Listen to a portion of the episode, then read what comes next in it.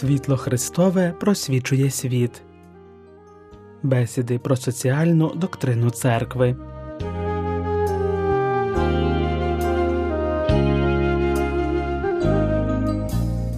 Мир це не лише Божий дар людині та людське завдання, що відповідає Божому задуму, але також основна характерна риса Бога. Створіння як відображення Божої слави прагне миру. Бог створив усе, що існує. Створіння становить гармонійне ціле, яке є добром в усіх своїх проявах, як про це читаємо на початку книги буття, нагадує нам компендіум соціальної доктрини церкви у розділі присвяченому мирові. Сьогодні, в рамках бесід про соціальну доктрину, пропонуємо пригадати його зміст. Мир зазначається в тексті, ґрунтується на первинних взаєминах між кожною людиною і самим Богом, взаєминах, позначених довершеністю.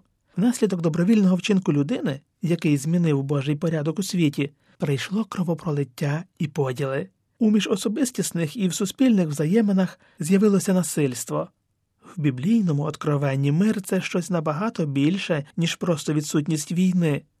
Мир надає повноту життю. Це не справа людських рук, а один з найбільших дарів Бога людям, який передбачає послуг Божому задумові. Мир це результат Божого благословення своєму народові. Такий мир це джерело плодючості, добробуту, процвітання, відваги і великої радості. Мир це мета суспільного життя. Це що найкраще засвідчує месіанське бачення миру. Коли всі народи попрямують до Божого дому, і він навчить їх своїм шляхам, вони ходитимуть дорогами миру, читаємо в пророка Ісаї, який Месію називає князем миру. Там, де навіть частково є його мир, ніхто більше не залякає Божий народ. Тоді мир буде тривалим, адже коли цар править згідно з Божою справедливістю, то розквітнуть праведність і мир. Бог прагне дати мир своєму народові. Про це співають псалми. Обіцянка миру, якою пронизаний увесь старий завіт, здійснюється в особі Ісуса, бо ж мир головна месіанська характеристика, в якій поєднуються всі інші наслідки спасіння. Єврейське слово шалом передає всю достатність в значенні повноти. Царство Месії це властиво царство миру. Ісус наш мир, пише святий Павло в посланні до Ефесян. Він зруйнував стіну ворожнечі, яка розділяла людей, примиривши їх з Богом. Ці прості і переконливі слова святого Павла відкривають нам глибинну причину, яка спонукає християн до життя у мирі і до місії миру. Перед своєю смертю Ісус говорить про любов, яка єднає його з Отцем, і про об'єднуючу силу, яку ця любов дає його учням. Ця прощальна проповідь відкриває глибокий сенс його життя і може вважатися основою його вчення. Дар миру стає печаткою на його духовному заповіті. Мир залишаю вам, мій мир даю вам, не так як світ дає, даю його вам. Такими ж є слова Воскреслого Господа. Кожного разу, коли він зустрічає своїх учнів, вони чують від нього привітання і дар миру. Мир Христовий це насамперед примирення з Отцем, яке здійснюється завдяки апостольській місії і яке бере свій початок із проголошення миру. Мир це також примирення з братами і сестрами. Саме тому в молитві Отче наш, якої вчить нас Ісус, прощення, що його просимо у Бога, пов'язане із прощенням, яке даруємо братам і сестрам. Завдяки такому подвійному примиренню християни можуть стати творцями миру, а отже брати участь у Божому царстві.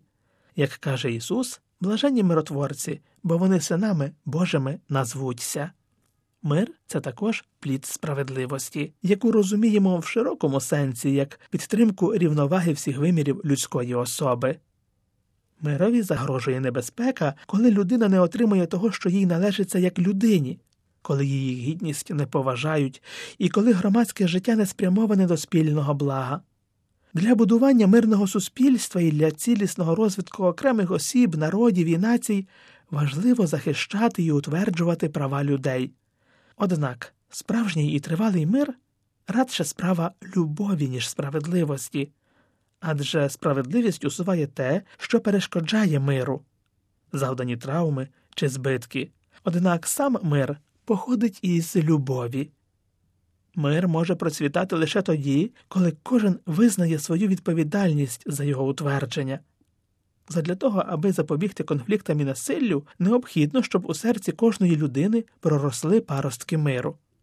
В такий спосіб мир поширюватиметься від родин до різних суспільних об'єднань, доки не охопить всю політичну спільноту. В атмосфері гармонії та поваги до справедливості може зростати справжня культура миру, здатна охопити всю міжнародну спільноту. Тому мир це плід ладу, запровадженого у людському суспільстві божественним засновником, який повинні втілювати в життя люди, що прагнуть більшої досконалості. Насилля ніколи не буває правильною відповіддю. Церква, яка вірить у Христа і усвідомлює свою місію, наголошує, що насильство це зло, неприйнятне у вирішенні проблем і негідне людини. Це обман, оскільки насилля заперечує істину віри, істину нашої людськості. Воно й руйнує те, що начебто захищає гідність, життя, свободу людини. Сучасний світ так само потребує свідчення беззбройних пророків, з яких натомість часто глузують.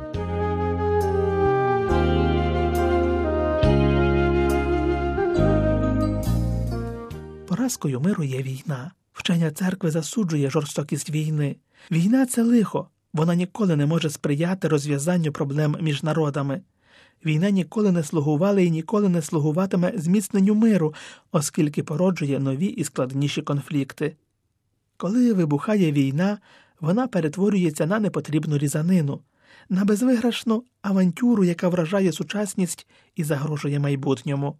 Коли мир, ми нічого не втрачаємо. Коли війна, ми можемо втратити все. Збройні конфлікти завдають не лише матеріальної, але й моральної шкоди. Зрештою, війна це крах будь-якого справжнього гуманізму і завжди є поразкою для людства.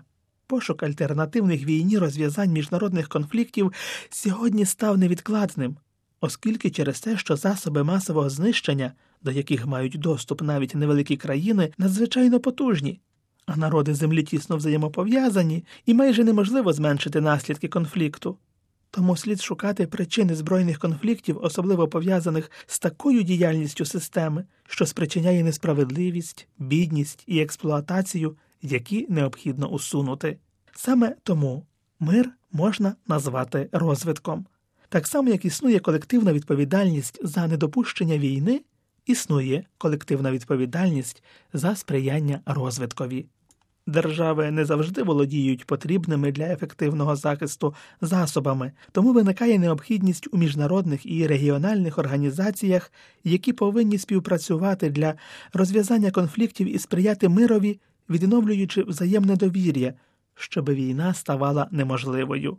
Завдяки зустрічам та переговорам люди мають нагоду краще зрозуміти зв'язки, які їх поєднують адже ці зв'язки походять з їхньої спільної людської природи, а також усвідомити, що одна з найголовніших вимог цієї природи полягає в тому, щоби між ними і їхніми народами панував не страх, а любов, яка виражається у чесній, багатогранній і продуктивній співпраці.